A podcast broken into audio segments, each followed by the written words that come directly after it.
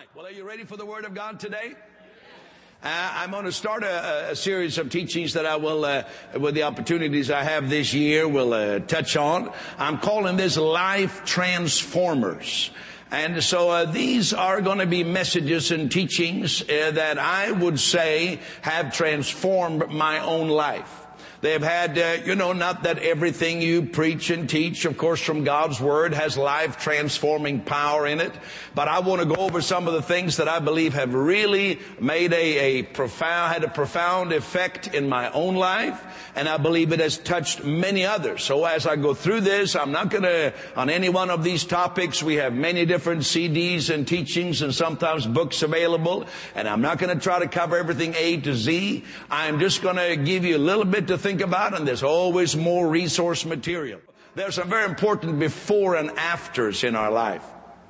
I would say at the age of 12, when I received Jesus as my Lord and Savior, was born again, that is a huge before and after in my life. Before that and after that. I would say in my own life, doesn't have to be the same way in your life, but uh, when I was received the baptism of the Holy Spirit at the age of 15, that was a great before and after in my life. I, I certainly became a much bolder individual after I had received uh, the baptism of the Holy Spirit. I, I was. Uh, you know, much involved in my high school. I was a student council president in my high school. I was, uh, and I used all that to very aggressively propagate the gospel of Jesus Christ. I became a different person from being shy and timid. I became very bold and very outspoken and not much of that has left me since. But that all happened at the age of 15. And, and so there's before and afters in our life. One of the great before and afters in my life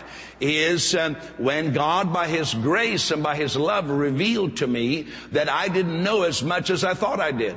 How many know that's a wonderful revelation?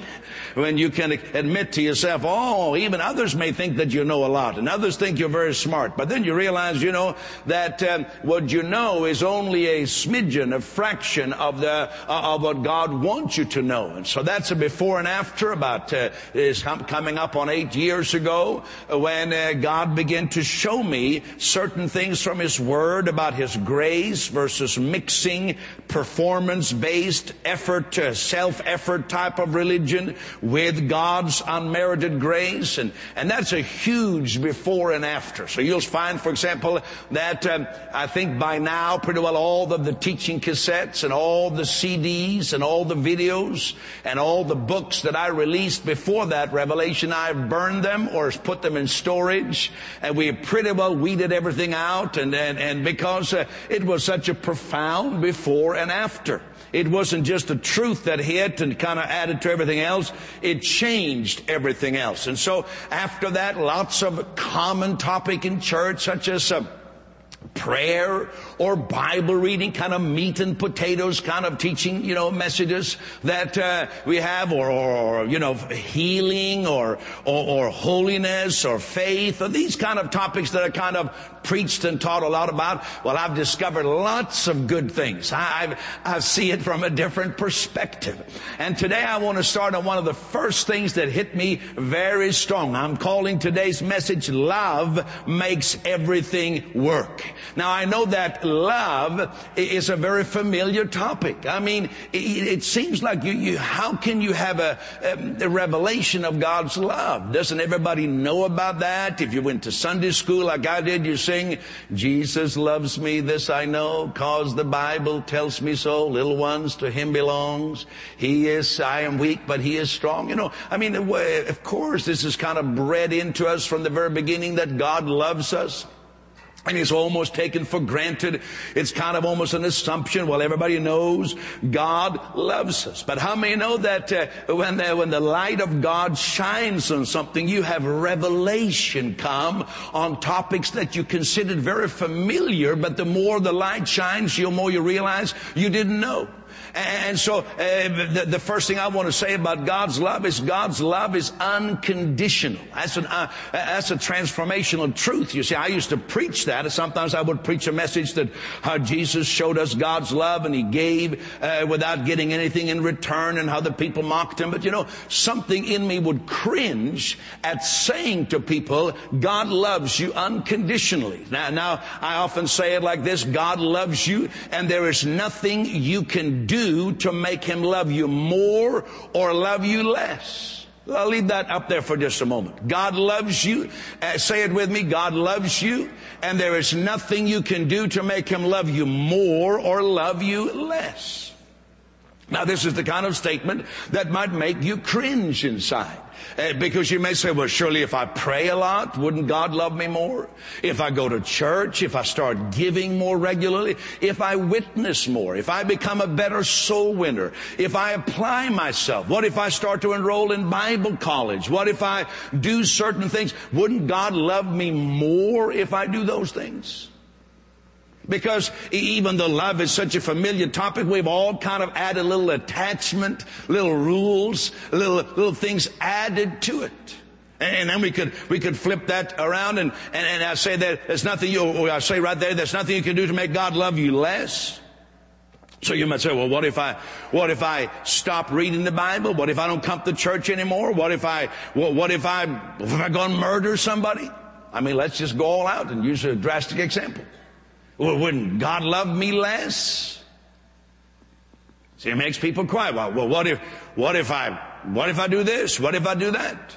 Well, and see, the Bible is very clear, it doesn't make doesn't mean that it, that that what we do is unimportant. I've done a teaching called "The Heart Matters," where I talk about that whatever you do cannot change God's heart towards you, but whatever we do changes our heart towards God. We cannot alter how God feels about us, but we can alter how we feel about God. So, so we cannot change God's love for us, but we can alter our receptivity to that love. We can determine our response to that love. We can determine how that love affects us. Let, let me, let, us look at this. First John chapter 4 verse 8 says, in this the love of God was manifested toward us that God has sent his only begotten son into the world that we might live through him. Uh, in this is love, not that we loved God, but that he loved us and sent his son to be the propitiation for our sins. It's a clear definition of what agape divine love is. It is not that we love God, and we have noted many times and in many of my talks here with, in our church with our leaders group, I've noted how we kind of emphasize a lot more about our love for God than God's love for us. And, and you know, our musicians here know there have been times when I've kind of been uh, pointing out uh, to people uh, and saying, look, how we are singing all these songs about how much we love God.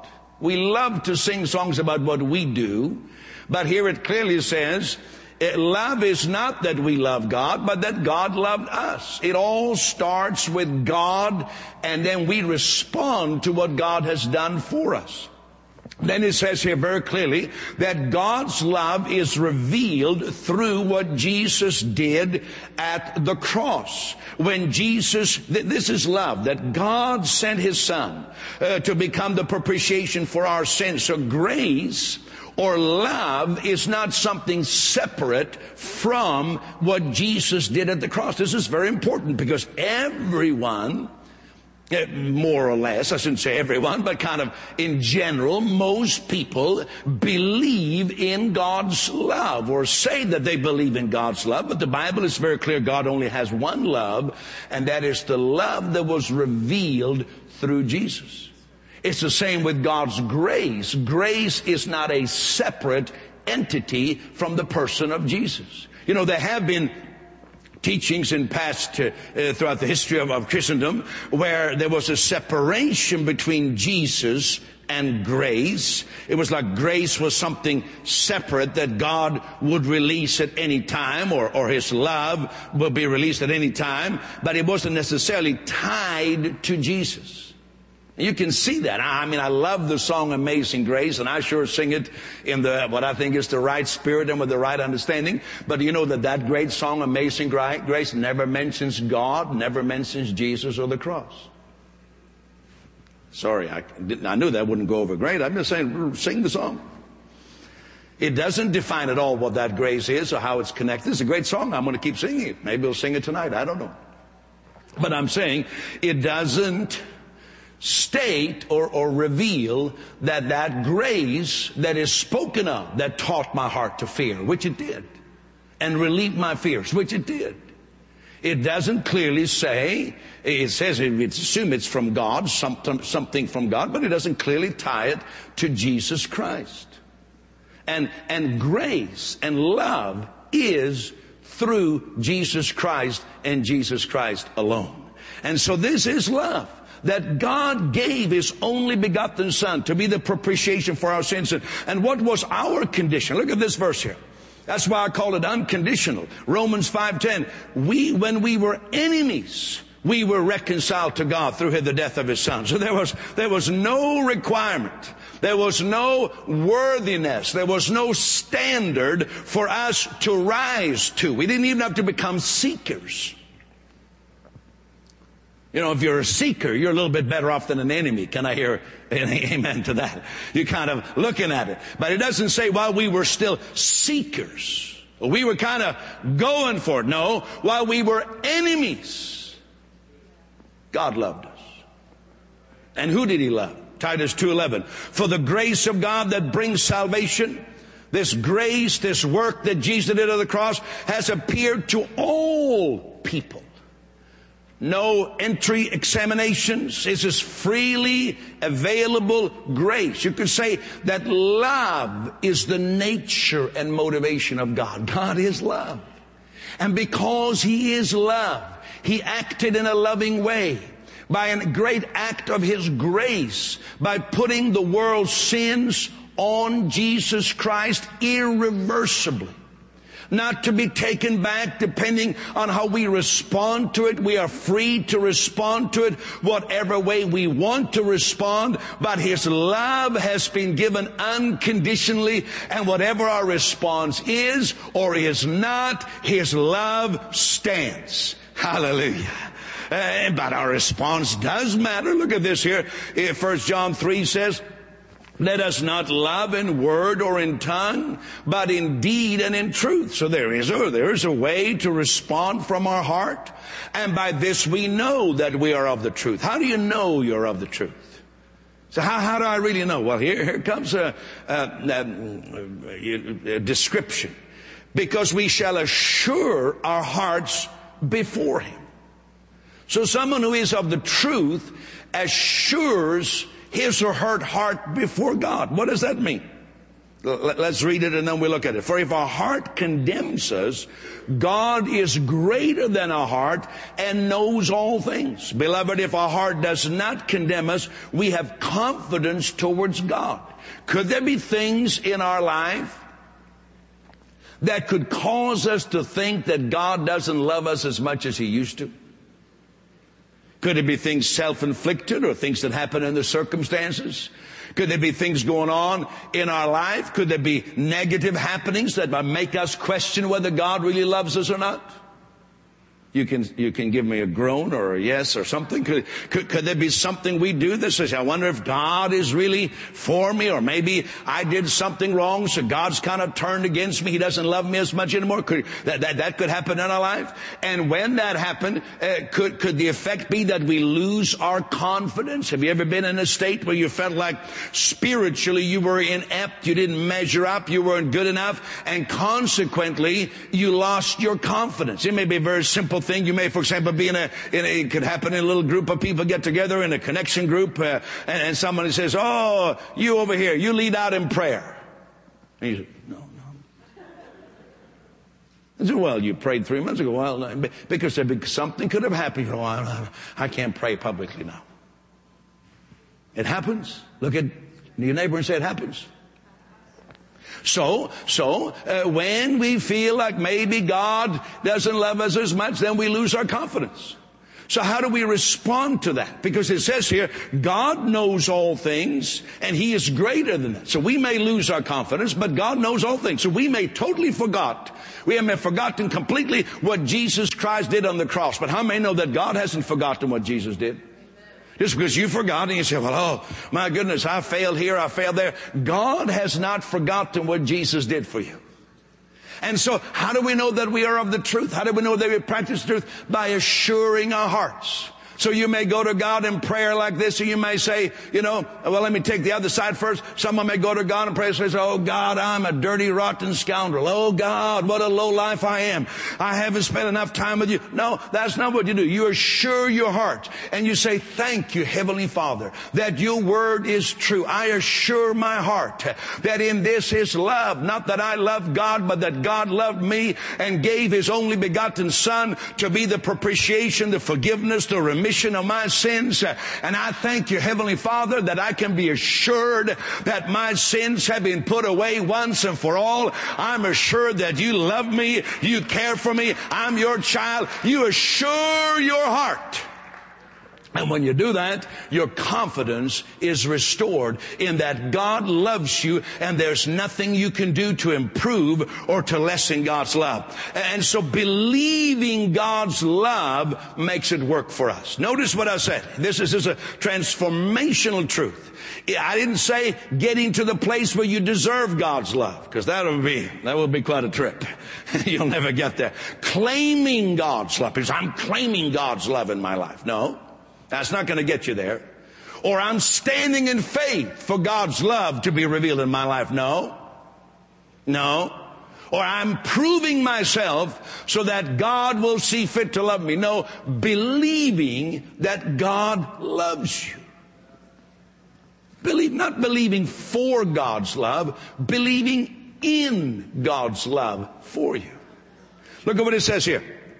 1 John 4 we have known and believed the love that God has for us. God is love and he who abides in love abides in God and God in him. Love has, this is quite a mouthful, so follow along. It's a power packed passage of scripture. Love has been perfected among us in this for that we may have boldness in the day of judgment. Because as He is, so are we in this world. There is no fear in love, but perfect love casts out fear because fear involves torment. But he who fears has not been made perfect in love. We love Him because He first loved us. Now there is a very clear distinction in this passage between knowing and believing. We have known and believed. Now the Greek word for know there is the word ginosko, which means to know intimately and experientially. We have experienced, we have known God's love for us. Have you experienced God's love for you? Did God's love draw you to respond to Jesus to be your Savior?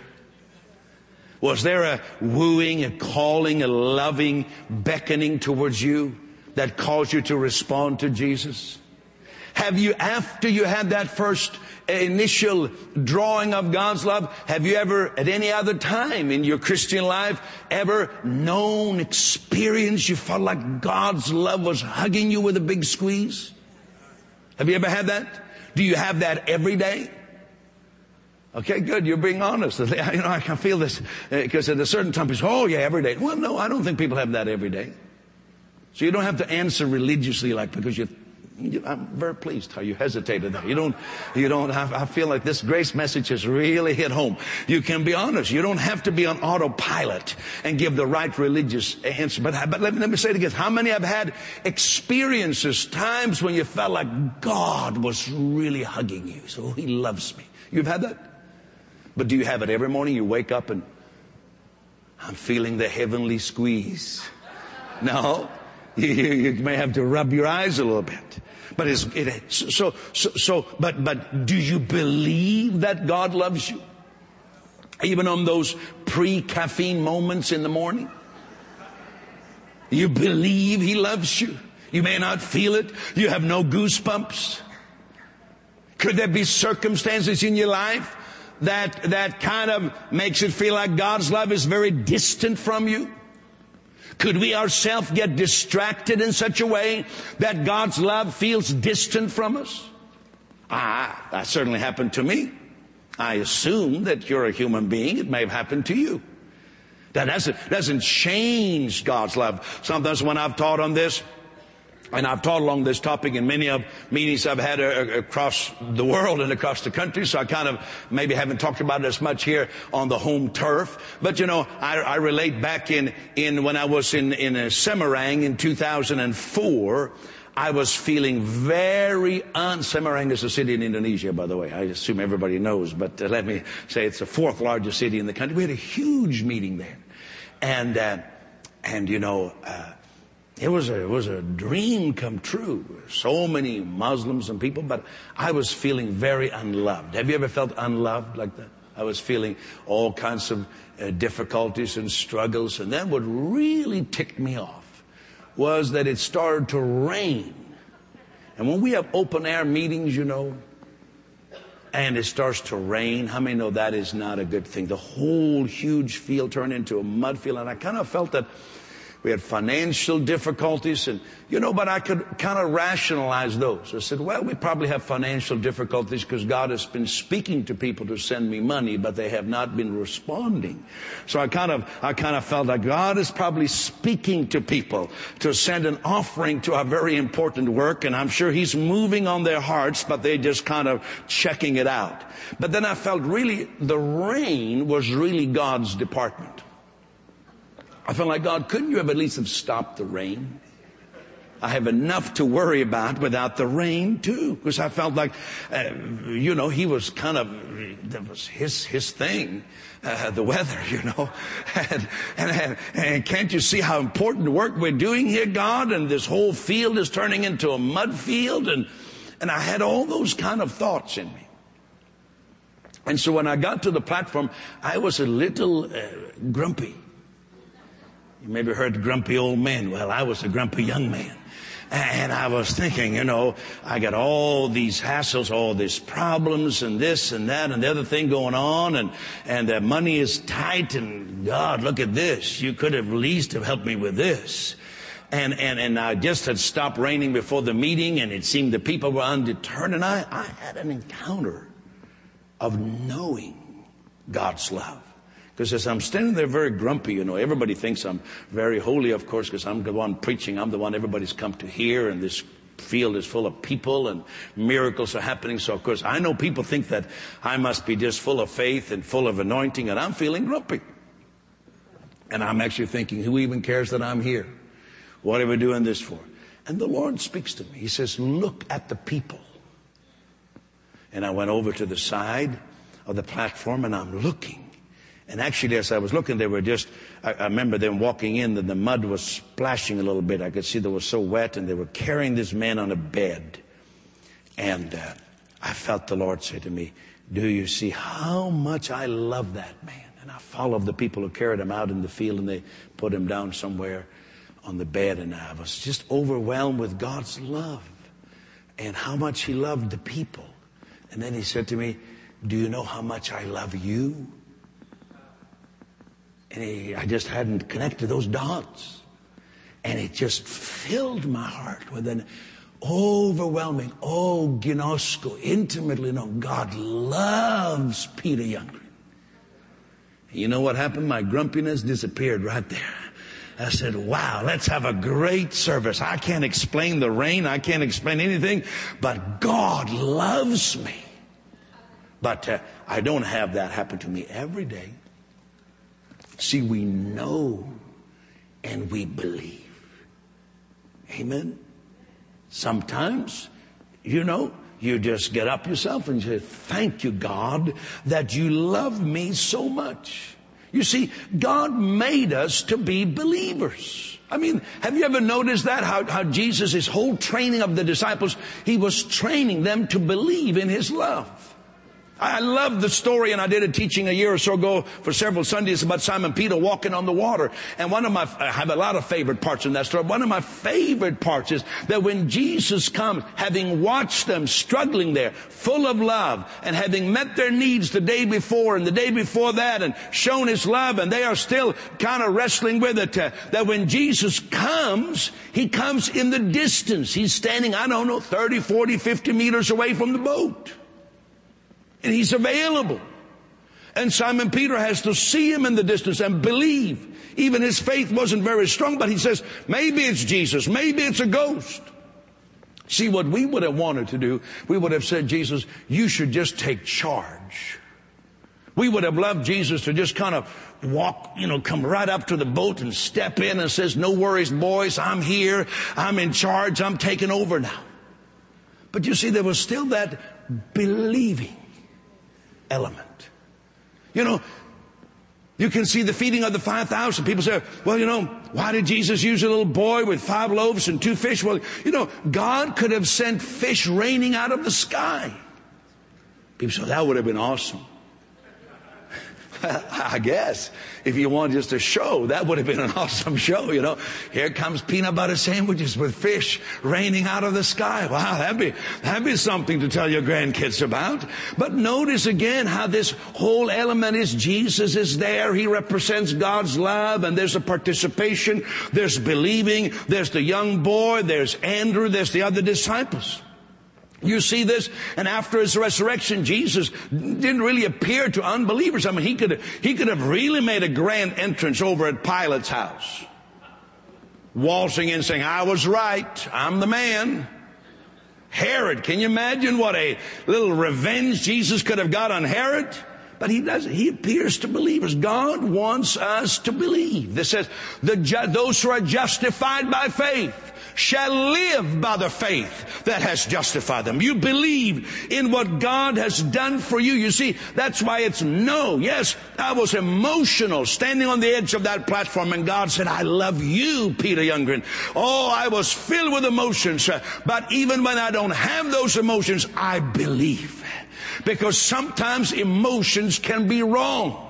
It seems so real to you. It's like a dream. You know, like uh, Randy me the other morning, he said, Pastor Randy said to me, he said, I had a dream. You were out golfing. I said, you're dreaming. Your dream is not a reality. You see, we all, but, but when you're having that dream, it seems real, doesn't it? Yeah, it's like dreaming that my mother is going golfing. That's just as unreal. Uh, you know, I can see her swing her, uh, you know, Number one, wood. All right. Okay. Let, let's go on here. Well, what else did we learn here? Love is characterized by boldness. There's no fear in love. Why? Why? Because we believe that God sees us. This is what God's love makes us believe. That God sees us the same way He sees Jesus Christ as he is. That's, that's what we read. So are we in this world. And so there's no fear because God sees us like he sees Jesus and he sees us through Jesus. Fear is the anticipation of something negative. I mean, if you believe that when you die, you're going to meet God and boy, you're going to be in a heap of trouble. Well, you sure never want to die, do you? Or if you believe worse and say, well, I'm looking good now, but I know I'm going to hell for sure. Well, obviously, you're going to try to stretch your life as long as possible. And I believe there's an instinct in all of us to do that, so I'm not recommending anything contrary to that. But if you're anticipating something negative, that is the very essence of fear. But there is no fear in love. Why? Because Jesus has become the propitiation for our sins. So whatever judgment, whatever negative we deserved, and every one of us deserved something negative, so there was a justified and anticipation, a fearful anticipation of something negative, that was justified. But when the revelation of God's love comes to us, we see that what I deserved, the justified punishment that was coming to me, somebody else took it and he, he became the payment for my sin. So my judgment has already been passed and I have no anticipation no anticipation of anything negative. But when I stand in eternity, I will stand there as righteous as I stand today because of what Jesus Christ did for me. So it gives you great boldness in love. And then he says, we love because we have been loved. You know, Jesus said, the one who has been forgiven much loves much. So you must say, well, I must become a real bad sinner. I maybe should start from scratch and become a real bad sinner so I can be much forgiven. All that just shows the little revelation you have of what sin really is. Because sin has all to do with the heart, the pride, the, the alienation, the feeling of independence from God instead of all the other acts. Because all those acts may be triggered from those things. But in fact, all of us have equal reason to be thankful and to love because God has forgiven us so much. Whether you were raised one way or another way, whether you were exposed to a certain lifestyle or another lifestyle that seems so much more holy and spiritual, every one of us us have every opportunity to say, thank you God for loving me. You have forgiven me so much. And oh, this is a transformational truth. I thought the more you could bully people, the more you get them to love God. But we love Him because He first loved us. You know, we love Him because He first loved us. We do evangelism not because we feel guilty or condemned if we don't, but His love constrains us. The love of God constrains us. We love because He first loved us. You know, sometimes we Christians have been involved in bad marketing. Yeah, we figure, I know this was, this has been true. I think it was true for a while in my life. You know, we'd have special services where we'd uh, try to get unbelievers to come to church and we could be quite successful at it. And then uh, we tried when we got them, we tried to fire every bullet we had. You got to take the chances you got.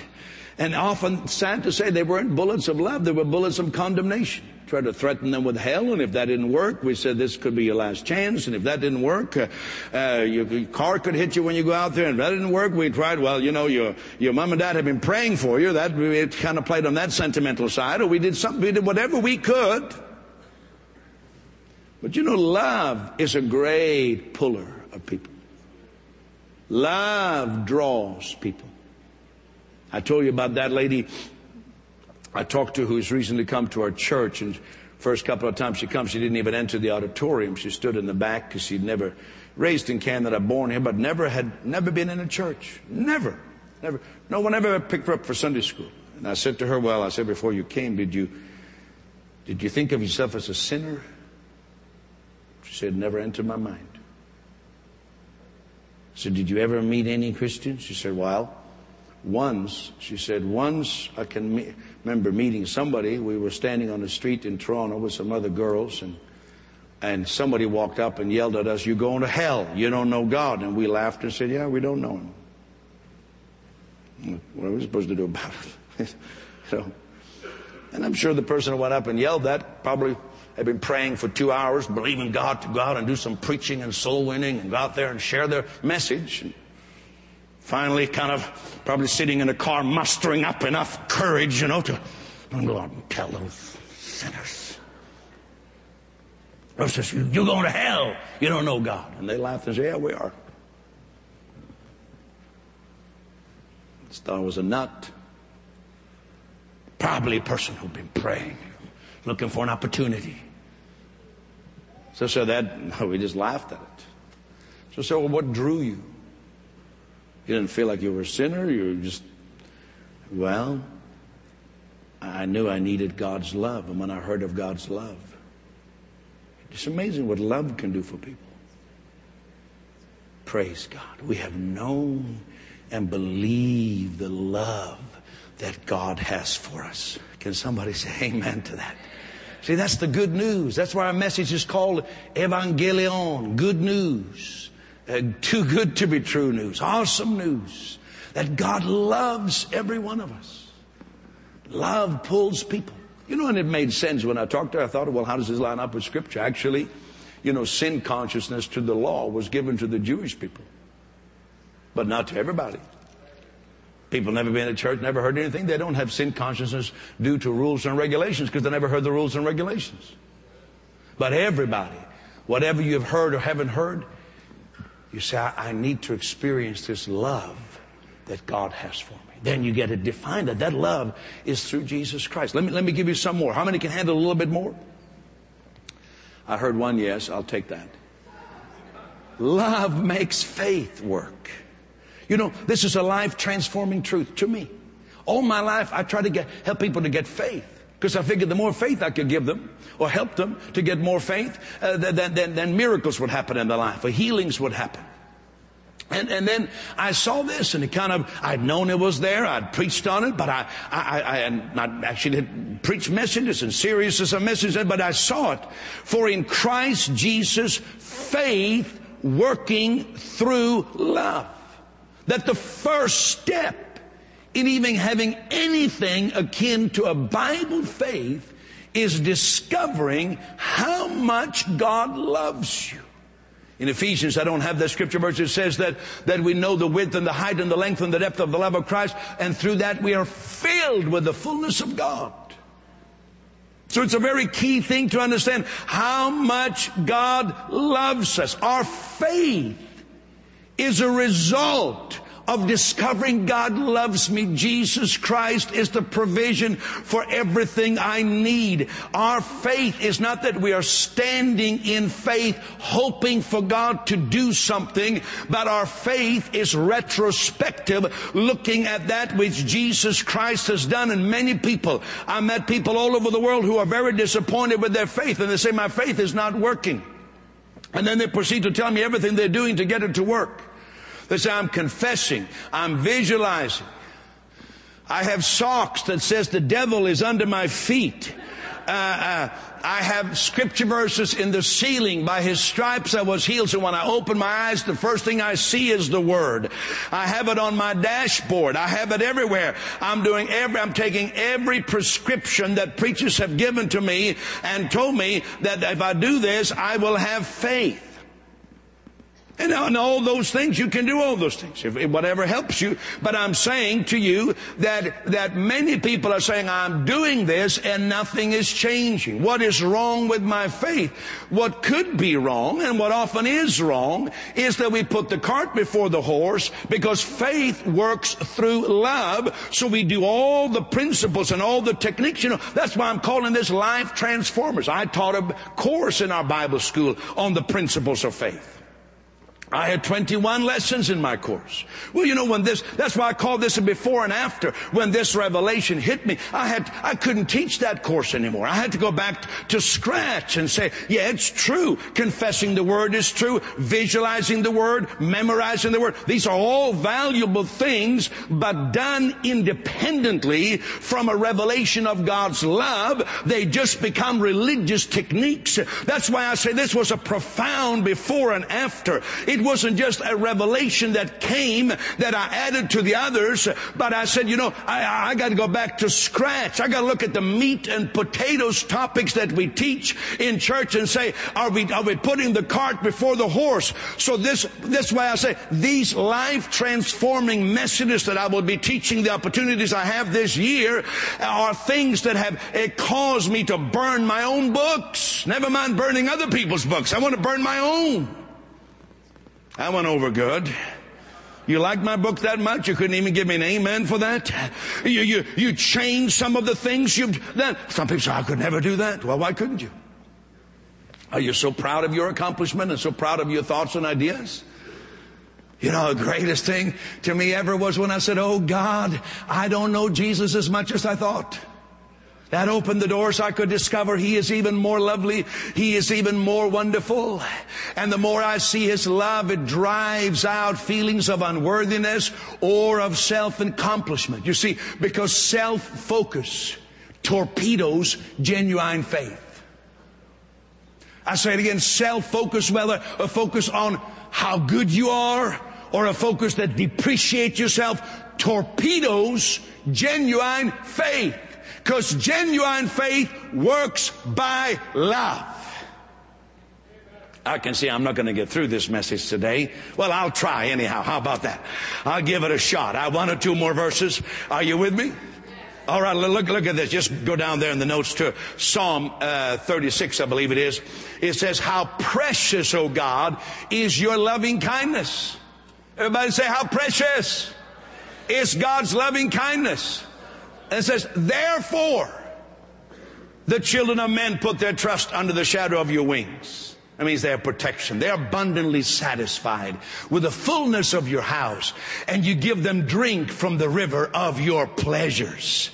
And then I think there's a couple of other statements you, will see there. And then what does it say? I'll read it here. Uh, For with you is the fountain of life. In your light we see light. Oh, this is speaking of blessing from the inside.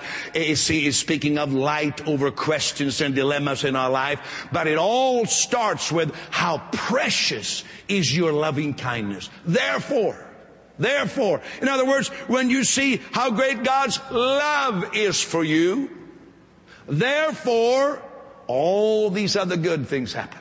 You're satisfied at His river, at His, of His pleasures. You, you see light for the dilemmas in your life.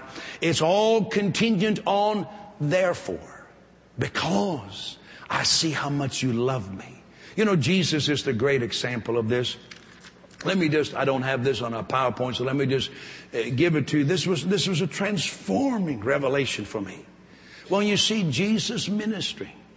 see, you'll notice that there's not so much talking about that Jesus had faith for people, but there's a lot of talking about that he had love for people. Because faith works by love. See, that's why when Jesus said to the disciples, O ye of little faith, what he was really addressing was their limited revelation of his love. Because if you know how much he loves you, your faith will grow. But if you think, oh, he doesn't really love me very much, and then you think, oh God, just help me survive. Just barely get by. But if you know my father loves me, and you're resting in that love, you believe Him for healing and salvation and blessing and opportunities and doors open and people would think you've almost lost your mind because you seem so positive and optimistic. But if you think that He loves you just a little bit, you're just going to go for a little bit. Look, look at these examples. For example, the widow in Nain. Nain was a city and there was a widow who had lost her son. And so Jesus saw the funeral procession. And this is what the Bible says. When the Lord saw her, he had compassion on her. It, it, it, why did Jesus do miracles? He says, when he saw the multitude, he was moved with compassion and healed those who were sick. Notice, he doesn't say when he saw the funeral procession, he had faith for the raising of the boy. Or when Jesus saw the sick, he had faith for their healing. No, it says he was moved with compassion. Let me give a story of the two blind men. They were crying out, Lord, have mercy on me. And, and uh, Jesus said, what do you want? Lord, that our eyes be open. So Jesus had compassion and touched their eyes. I'm not saying that, of course, Jesus is the author and finisher of faith. He's operating in faith, but what the Bible mentions here is that he had love.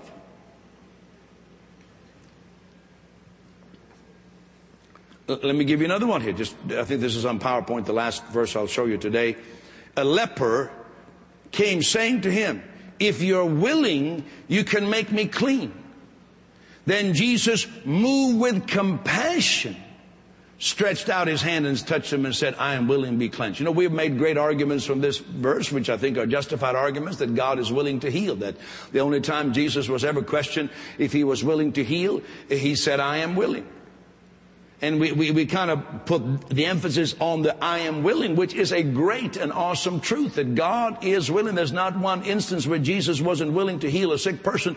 But you know, I think we sometimes overlook. It says Jesus moved with compassion touched him and said, I'm willing. See, it's a lot easier for people when you take it away from a theological discussion, whether God is willing to heal and why did this happen to this one and I don't know what happened to this and why did this one die and you have all kinds of arguments and well, the Bible says this and the Bible says that, but in a revelation of God loves me, it's easy to see that He's willing. In all these and, and in many other cases, I just gave you some samples. It, it never says that Jesus had faith for that person's healing. See, we would say that about ourselves. We would say, well, you know, I saw so and so, and I just had faith to pray for them. This is our vernacular. That's how we would describe it. I had faith for that. Or, you know, I just pray that God give me faith for that. Because we, we put everything on the faith, and faith is very important. I'll be doing teachings on faith. don't, don't think I've forgotten what faith is all about. But faith works by love. And the Bible doesn't highlight that Jesus had faith, although it could have said that. It highlights that he had compassion. Because faith works by love. And I've found this. I've had time to tell stories, which I don't want to get started to tell too many stories, uh, because then my services become very long. Some of the greatest miracles. I was looking before even this revelation of God's grace came to my life. I looked back and said, what was the common denominator? And some of the most outstanding healings I've ever seen in my whole life. And I've seen many outstanding healings. And I had to determine to myself and see that, you know, it seems that my life and my heart was overcome with God's love. And when God's love overcomes you, you're not even thinking, do I have enough faith? I don't know how's my faith. What if my faith is up to this? Because you stepped into another zone of this. Now, you know, when this revelation comes, I began to teach this and, and, uh, and share this. And it's kind of funny how people will be very happy what they hear you say, and others will try to criticize it. How many know that's always true? you know, so I, am kind of used to that, and kind of it's actually not so bad. And, and so uh, I was teaching not this message, but maybe a couple of these things I shared, I taught there. And this happened a few, five, six years ago now. And I think I told it when it happened here in our church. But uh, I was in a church uh, in, in Arizona. And uh, you know, it was a bunch of churches coming together. And, and I think the story of this lady is in our magazine, so you've read it there. A woman called Sharon was in the service in the back because I didn't know that. It was kind of full. It was not a big building, but it was full. And uh, they tapped me on the shoulder during the shaking of hands time in the service, which, you know, our charismatic services, we always shake hands because we're a friendly church. You know what I mean? Everybody does it. So we have our protocol. Others do other things, but we, we shake hands. You probably, how many notice that that's part of our program? We shake hands. It's, it's scheduled. It's scheduled in. About 10, 29. We shake hands. Uh, it's good. You know, you got to plan these things. And so also this church had a scheduled shaking of hands and it's good. And when they shake hands, uh, a lady approached me. She says, are you the guest speaker? You know, with kind of a praying tone of voice. Are you the guest speaker? I said, yes, that would be me. Oh, she said, I brought my blind friend. I said, well, can you come and say hi to her? I said, where is she? Back row. You know, I said, okay, okay. I wasn't planning to go and shake hands in the back row, uh, but, but, but I could feel huge pressure because I was in the church of a friend of mine and I could just, I just imagine in my mind I was rehearsing how the announcement would have sounded the previous Sunday. I'm sure the pastor would have said now on Friday night, you know, Pastor Peter Youngren is coming here and, you know, we've seen his video. God uses him mightily in miracles. So this would be a good chance to bring all your sick friends. How many know that brings pressure on me? And so here she is now, not knowing what I look like, but she's heard that I have some kind of power, which I don't have. But anyhow, that's what she thinks. And she wants me to shake hand with her blind friend. That, might have some positive effect. At least I'll be aware that there's a blind person in the back. So I'll go back to thinking about this. And there's a lady sitting there in a nice white suit, white cane. And she doesn't see me. So I tap her on the shoulder and she says, my name is Sharon. I said, I understand. I can see that you're blind. You know, I could see that she was blind. I didn't know to ask her. And uh, yeah, so nice to have you here. And yeah, that was it the clapping of hand time, part of the service was, I mean, the shaking of hand time was over, and I went back to the front, and soon I was up to preaching. When I got up to preach, I, I, I began to speak. I felt kind of a boldness to speak like I might normally not speak in a church service. I try to behave myself rather well, but you know, when we have uh, festivals and in stadiums where I kind of feel like my partners and I pay the whole rent, I kind of do whatever I want, you know, because I'm kind of with Muslims and Buddhists. They don't have any kind of rules anyhow. So I, so I got up and I said, you know, I said to the people, I thought, well, let's go for it. I said, you know, I met a blind woman here. And I have a feeling, her name is Sharon. I said, I think she wants to be healed tonight. I could see Sharon going, yeah, yeah. And her friend, like this. Man, I said, I don't think, uh, I don't think Sharon's faith is good enough. I said, oh, that went over good. It's about the same. I think you were, were you there that service? Val Toluk was there that service. And Bert was there. Roxanne was there.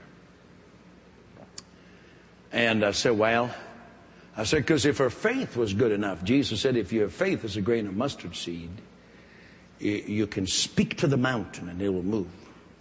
So obviously her mountain hasn't moved. So her faith isn't good enough.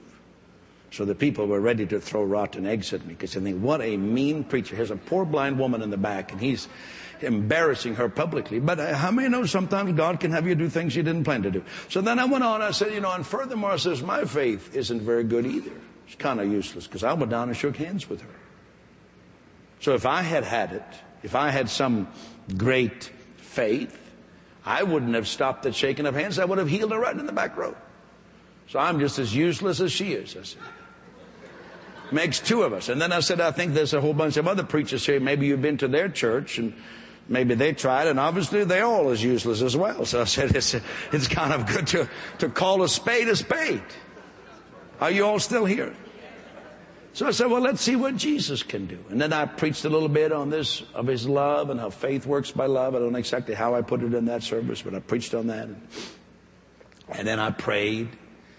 And uh, whatever boldness was on me when I spoke like this, it kind of, I don't know, I started to pray. And then I, you know, there's always that moment I said, well, how many have been healed here? And it's kind of like you think, well, uh, let's see if it worked, you know.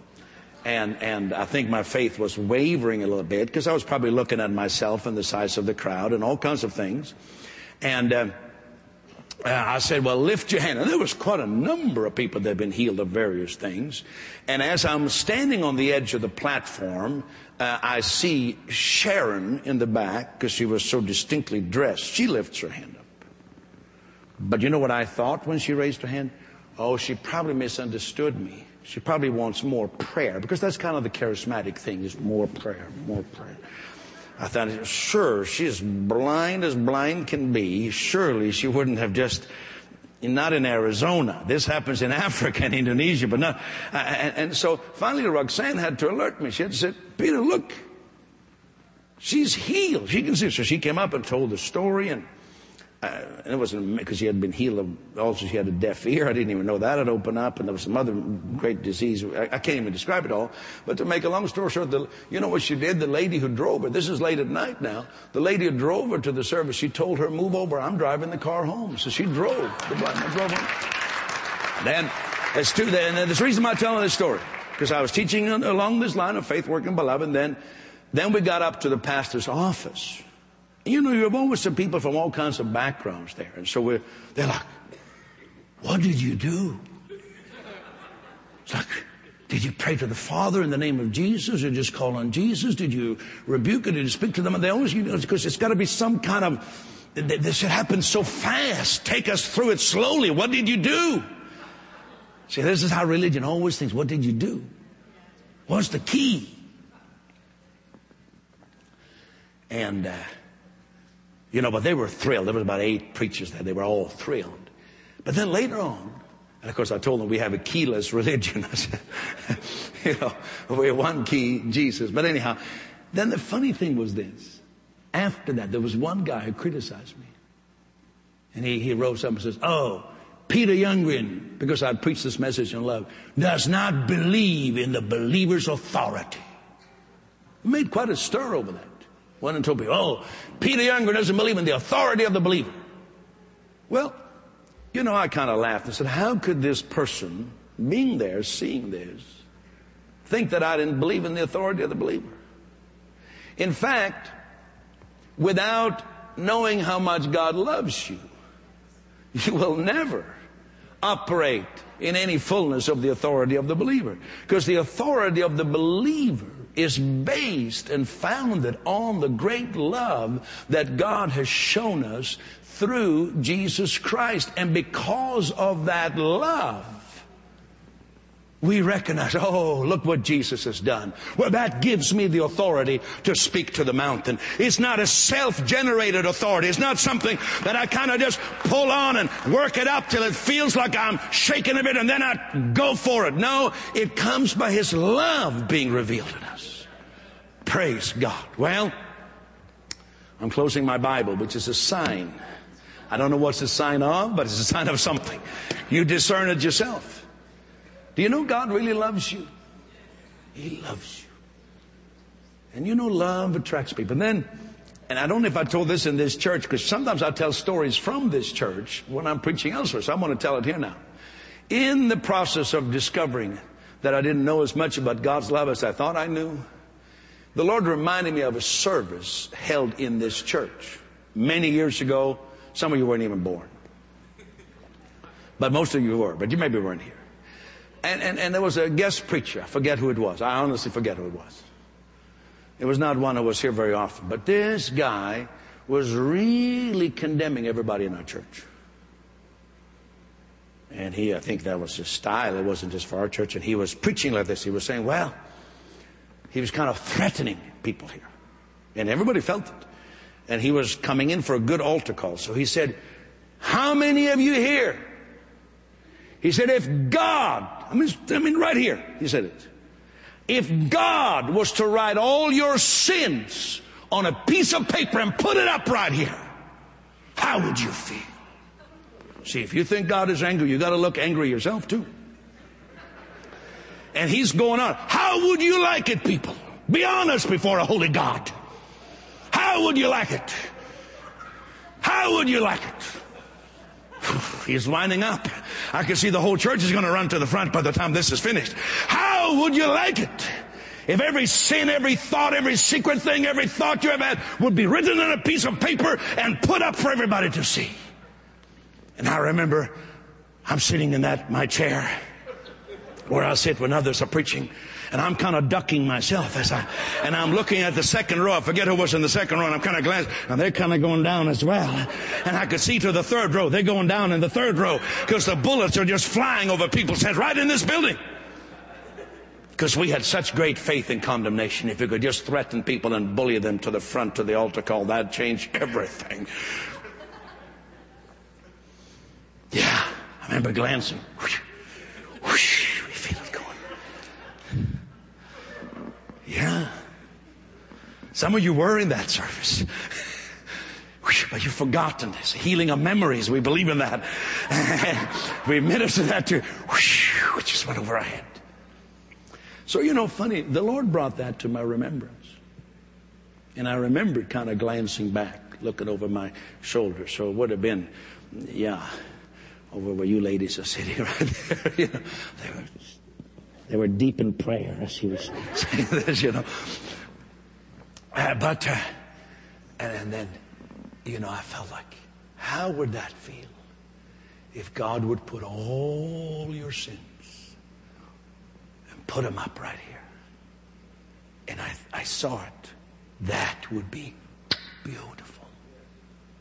Because that huge sheet would be completely empty. Because in this is love that Jesus became the propitiation for our sins and remitted them.